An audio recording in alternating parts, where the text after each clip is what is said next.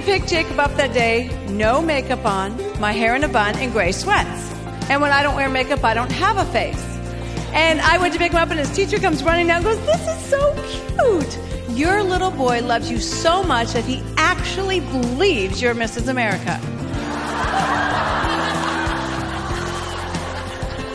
I said, "I am." She said, "You're kidding." And she really was. And you're going to hear more today on Focus on the Family from Sheri Rose Shepherd. Thanks for joining us. I'm John Fuller, and your host is Focus President and author Jim Daly. John, Sheri Rose Shepherd has come a long way from an angry, depressed, overweight teenager to Mrs. United States 1994. And now she's a Bible life coach and a best-selling author.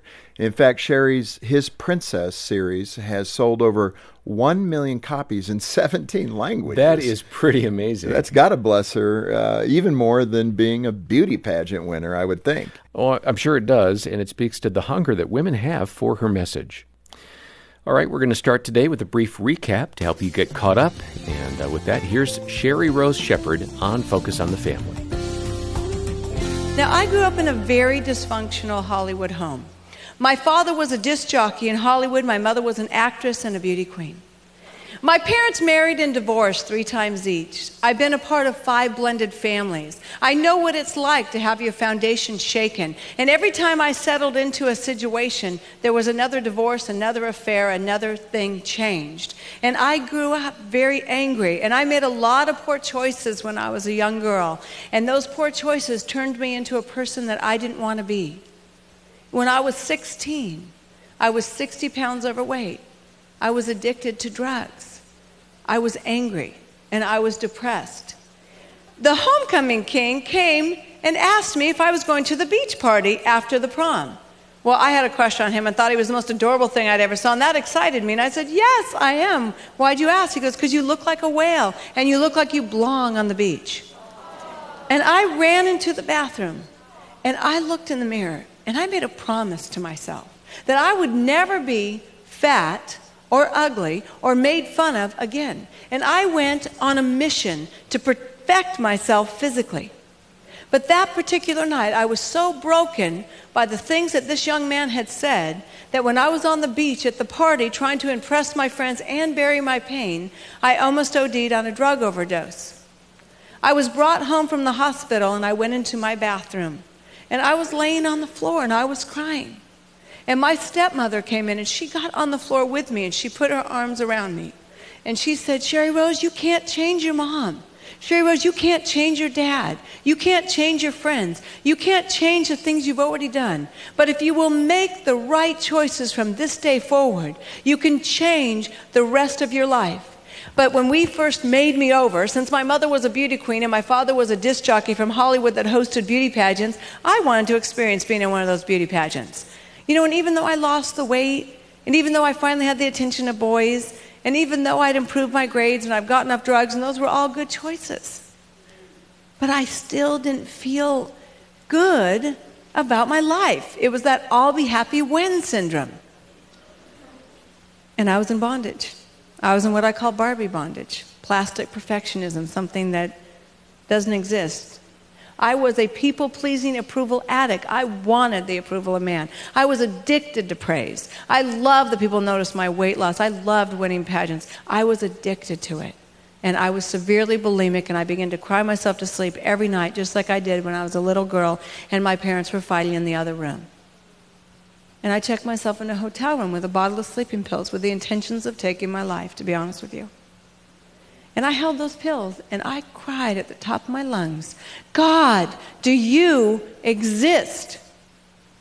You know what? The Word of God says, if you seek Him with all your heart, that you will find Him. I was a desperate girl with a bottle of sleeping pills, bulimic, saying, "God, do you exist?" And I fell asleep that night holding those sleeping pills, and the Lord brought back a memory to me. The drug dealer that gave me the LSD that almost took my life on my prom night. A Christian invited him to a youth camp, and he gave his life to Christ. He came back the next weekend, started handing out Bible tracts, and he spent all of his junior and senior year telling everybody in the whole campus that Jesus was the way, and he started a Bible study on our campus because when I went to high school, there was no problem having a Bible study. on campuses. And it grew. And often this young man, from this wretched, angry drug dealer to this sweet face, would come up to me, and he'd get in my face, and he'd say, Sheri Rose, I'm praying for you. And Jesus is your answer. God answers prayers. I mean, if he can transform the life of a young drug dealer that almost took my life from his drugs he sold me, and have him pray over me and tell me that he is praying for me and that Jesus is the answer to my life. And I remembered that in that dream when I was holding those sleeping pills sleeping.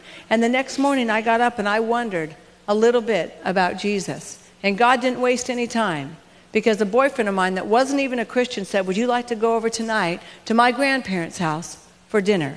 Well, his grandparents were missionaries to Albania. And when missionaries pray for you, you just get saved because they wreck your sinful life and all the joy that's in it. And their lives changed mine. And their lives caused me to thirst for righteousness. And they asked me, what do you want more than anything? I said, I want to be Miss USA. They said, let me tell you about the greatest crown of all. It's not a crown appointed by man. It's the crown of life appointed by God. And if you will accept Jesus as your Savior, he will do exceedingly abundantly more than you'd ever dare to dream, hope, or ask for. Way better than any worldly crown. I said, I can't. I'm a Jew. They said, when you're ready, you call on the name of Jesus, and he'll answer. And I'm sure they faithfully prayed for me, because 30 days later in a hotel room again with a bottle of sleeping pills, this Jewish American princess said, Jesus, if you're the Son of God, if you're the Savior, if you could transform my life like you transformed my friend the drug dealer's life, I pray that you'd come into my life and that you would transform me. Not in a church, by myself, in a hotel room, me and God. The next day I went to work out at a health club, and two girls walked up to me, obviously God ordained, and said, are you a Christian? I said, I have no idea. I think so. And I told them what happened. And they said, you're a Christian. And they discipled me for 2 years, and in 2 years of discipling me, they would say to me, someday you're going to speak and share this story across the nation. You are now a daughter of the King. Your name has now been written in the book of life. And praise God that God interceded those people to teach me the word. And I stand before you tonight as a former drug addict, bulimic, from a dysfunctional home. He who the Son has set free is free indeed. He who the Son has set free is free indeed. See, we don't need to impress each other with how perfect we are.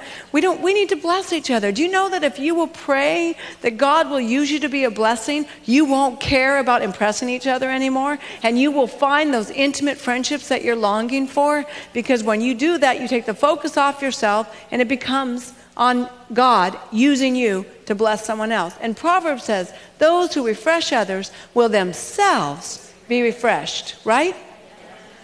We don't need more self-confidence. Our young people and our older women, all women, do not need to be building their life on self-confidence that can be shaken. How many of you know self-confidence can be shaken? We need God confidence. We need God confidence that can't be shaken. Self-confidence can be erased in one person's sentence. God confidence. We weren't created to fit into an image of this world. We were created to stand out. We really do need to be that salt, because our world right now has lost its craving for God, because we are not seeing ourselves the way God does, so we're not causing them to thirst for righteousness. My pastor said, you can lead a horse to water, but you can't make him drink, but he said you can feed him salty peanuts. And our life is the salty peanuts and our choices. And if we don't get a grip on who we are in Christ, because I think, for me, the greatest deliverance is from myself. How many of you can say amen to that? Amen. I cause most of my own problems. We are his princesses, daughters of the Most High King. I was in New York with my husband, and I'd never been to the big city, and I really wanted to see it. So the pastor and his wife, after we ministered, were nice enough to take us into the city. And before we went in, the four of us prayed for a divine appointment. And all day could have gone by. We would have had to trip someone to get a divine appointment. They moved so fast in New York City. But it was 10 o'clock that evening. And when we were there in this wonderful little bakery Two girls walked up to me and said, "Are you a celebrity?" I said, "I am. My father created the heavens and the earth. He's the King of Kings." Excuse me? I said, "My father's a king, the King of Kings. Do you know who God is?" They said, "Well, yes, we know who God is. We're Jewish." I said, "What a coincidence. So is my Savior." And I began to share, they said, we went to, we just got out of drug rehab. Only perfect people go to church. I said, let me share with you a story. And as we began to share, one girl was talking, the other girl was listening. She began to cry uncontrollably. And she said, "Are you guys angels?" I said, "We are far from angels." I said, "But this morning, believe it or not, the four of us got together and we said, God, we know there's someone in this city that needs to know that you love them and needs to know how special they are to you. And God ordained this moment at 10 o'clock p.m. in this restaurant in New York City so you could have your name written in the book of life and become His princess. Will you pray with us?" We prayed with them. This should not be an exceptional story for a Christian. This should be a daily occurrence. Now, many of us don't have the gift to talk. Praise God, we have some that have the gift of listening. And you may say, "Well, I don't feel comfortable talking to a stranger." You can walk by and pray for a stranger. You can show grace. You can do an act of service. It's amazing how God can use us. We all have different gifts. He's going to use us in different ways. It's that, do we desire to be used by Him?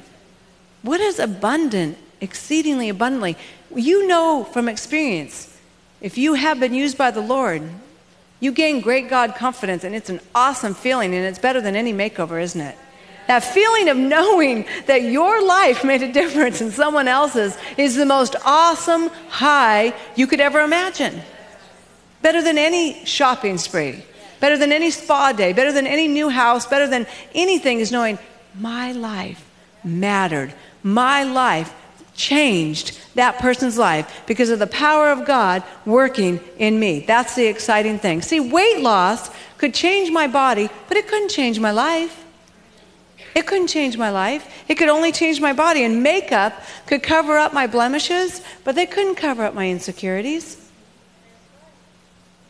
Clothes could make me feel cool, but they couldn't make me content.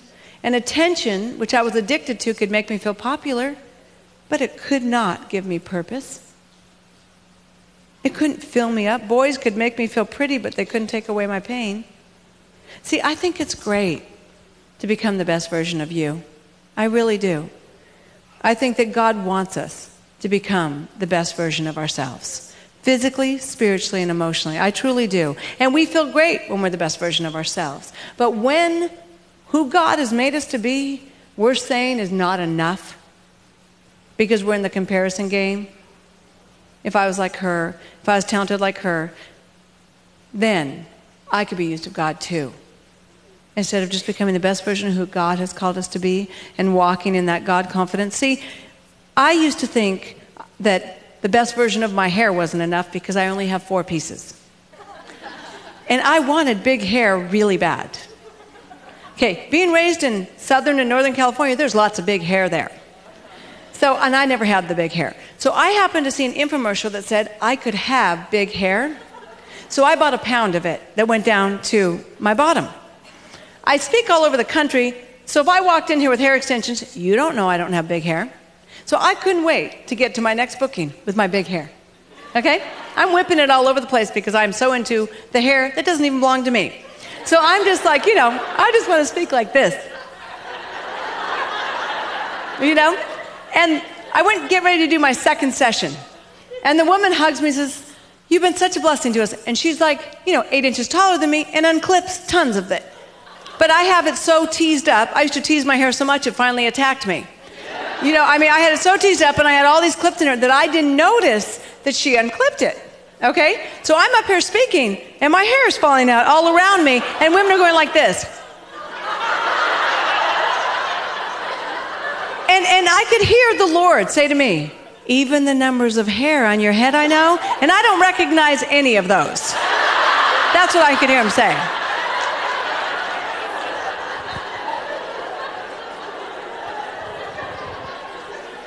See, we just need to become the best version of ourselves.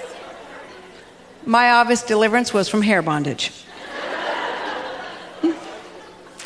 You know, when I became a mom, I began to think about my relationship with my mother. And even though I had a wonderful relationship with my stepmother who invested great things in my life, when I was pregnant with my son, I truly began to think about, I need a relationship with my mom. I just don't want to pass any generational curses over to the next generation by my own unforgiveness. And I pretended pretty well because I had a great stepmom. It doesn't bother me that I haven't talked to my mom since I was 14. You know, of course it did. But I had my doctorate in denial, so I had convinced myself it did not. And so I had written my mom a letter to let her know that she was going to be a grandmother, and I wanted her to meet her grandson and to be back in my life. And it had been a lot of years since my parents divorced. They divorced when I was 13. And I got a box in the mail from my mom that I was very excited about. I thought it was a gift. And it had my baby shoes in it, my birth certificate, and it had my baby clothes and pictures, and it had a stick-em on my birth certificate. I wish you'd never been born. No one caused me greater pain than you. See, when we don't deal with our pain and our past, we do, whether we want to or not, pass it on to the next generation. My mom loved me, but she was paralyzed by pain. She longed to love me. She wanted a daughter all her life, just like I wanted a daughter all my life. But she was paralyzed by the pain of her past and wasn't free by God to love me the way that she wanted to. I cried out to God. I said, God, I don't feel like it's my fault that my parents divorced. I don't feel like it's my fault that I had to make a choice who to live with. I don't feel like I did anything wrong, God. And I felt the Lord just say to me, neither did I, but I went to a cross for you. And through a bucket of tears, I wrote a letter to my mom asking her to forgive me for whatever I had done to cause her to regret giving birth to me, never once bringing up anything that she or my father had ever done. Today, my mother is born again. God has restored everything that's been lost. I want to tell you something tonight. You want to have the abundant life, the exceedingly abundantly more than you'd ever dream? It comes from obedience. Obedience brings a breakthrough. There's no other way. There's ways that seem right, but in the end it leads to destruction. But obedience brings the breakthrough. In Deuteronomy chapter 30, Moses' last words before he died, he said to God's people, God wants to bless you, but your blessing is dependent upon your obedience.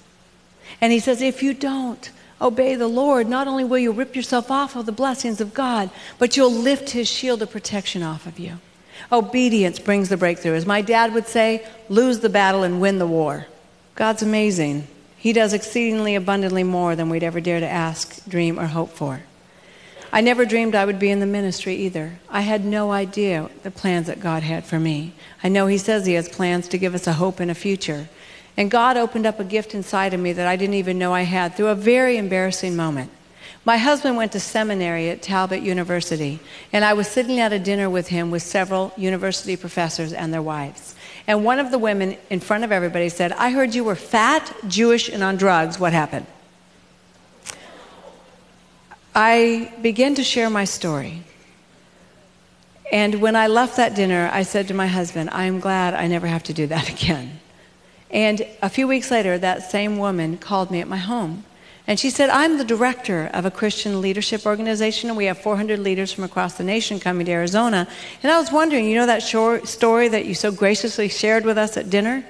I was wondering if you could come and share your story for these leaders. I said, first of all, lady, I am not coming and sharing my story with 400 Christian leaders that have never sinned before. She said, Sheri Rose, God didn't pull you out of that dark place for you to keep it to yourself. He pulled you out so you can pull others out also. A few weeks later, Steve said, we have a few messages on our voicemail of women from different parts of the country that would like you to come and share at their women's conferences.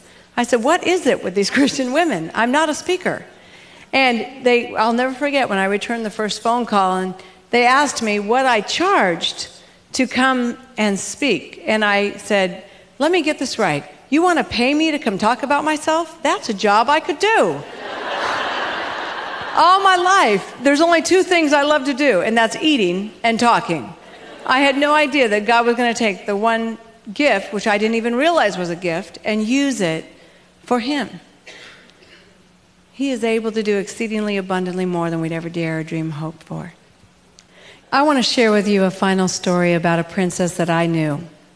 Her name was Rachel, and she was diagnosed with leukemia when she was 13. And her mother asked if I would call and encourage her, and to my surprise, her encouragement changed the rest of my life. She said to me, "If God doesn't heal me, will you pray that I can win my junior high school to Christ before I die?" I said, "I will pray that for you, Rachel. That's amazing." And she was given 8 weeks to live, and God gave her 3 years, and she went on to high school. And I had the privilege of attending her 16th birthday, and she made this announcement to each one of us: "I'm ready to go home to be with the Lord. I've done here on earth what I've been called here to do." She wrote a letter to her high school and her family and her friends, and she died a few days later. Her last request is if her high school classmates could come to her funeral. And because Rachel had been such an inspiration in West Phoenix, where we have a lot of drug and gang problems, in her school, they made buses available, and 3 buses were full of students that came to her funeral. And the letter that was read to her classmates said, "Dear friends and family and classmates, do not cry for me today, for I am in a place where there's no more sickness, no more tears, and no more death. And my Savior, Jesus Christ, made a way for you to get there. And my only prayer is that I'd get to see you one day in eternity." The pastor said, "How many of you want to know that when you die, you're going to go to heaven?"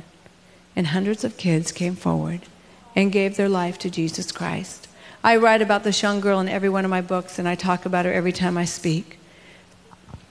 1 Corinthians 2:9, "As it is written, eyes have not seen, nor have ears heard, nor have entered into the heart of man the things in which God has prepared for those who love him." If no one ever affirms you, if you never get the things that you think you want, you have it all if you know Christ. You have been chosen by the God of the universe to represent him as his princess. Our character is what's going to carve out the future. The Bible says we have the power of life and death in our tongue. Do you realize that we can use our words to change the course of lives by one timely word?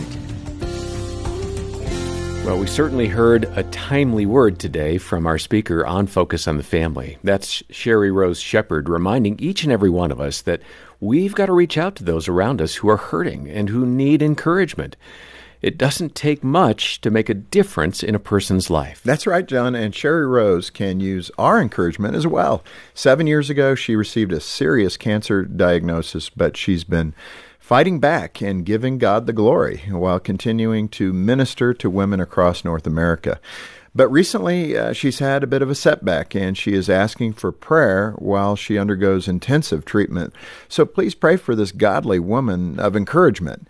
The Lord works so powerfully through Sheri Rose. In fact, the last time we aired this message, we had an avalanche of positive response, including notes from 2 women who said Sheri Rose's words had saved them from suicide.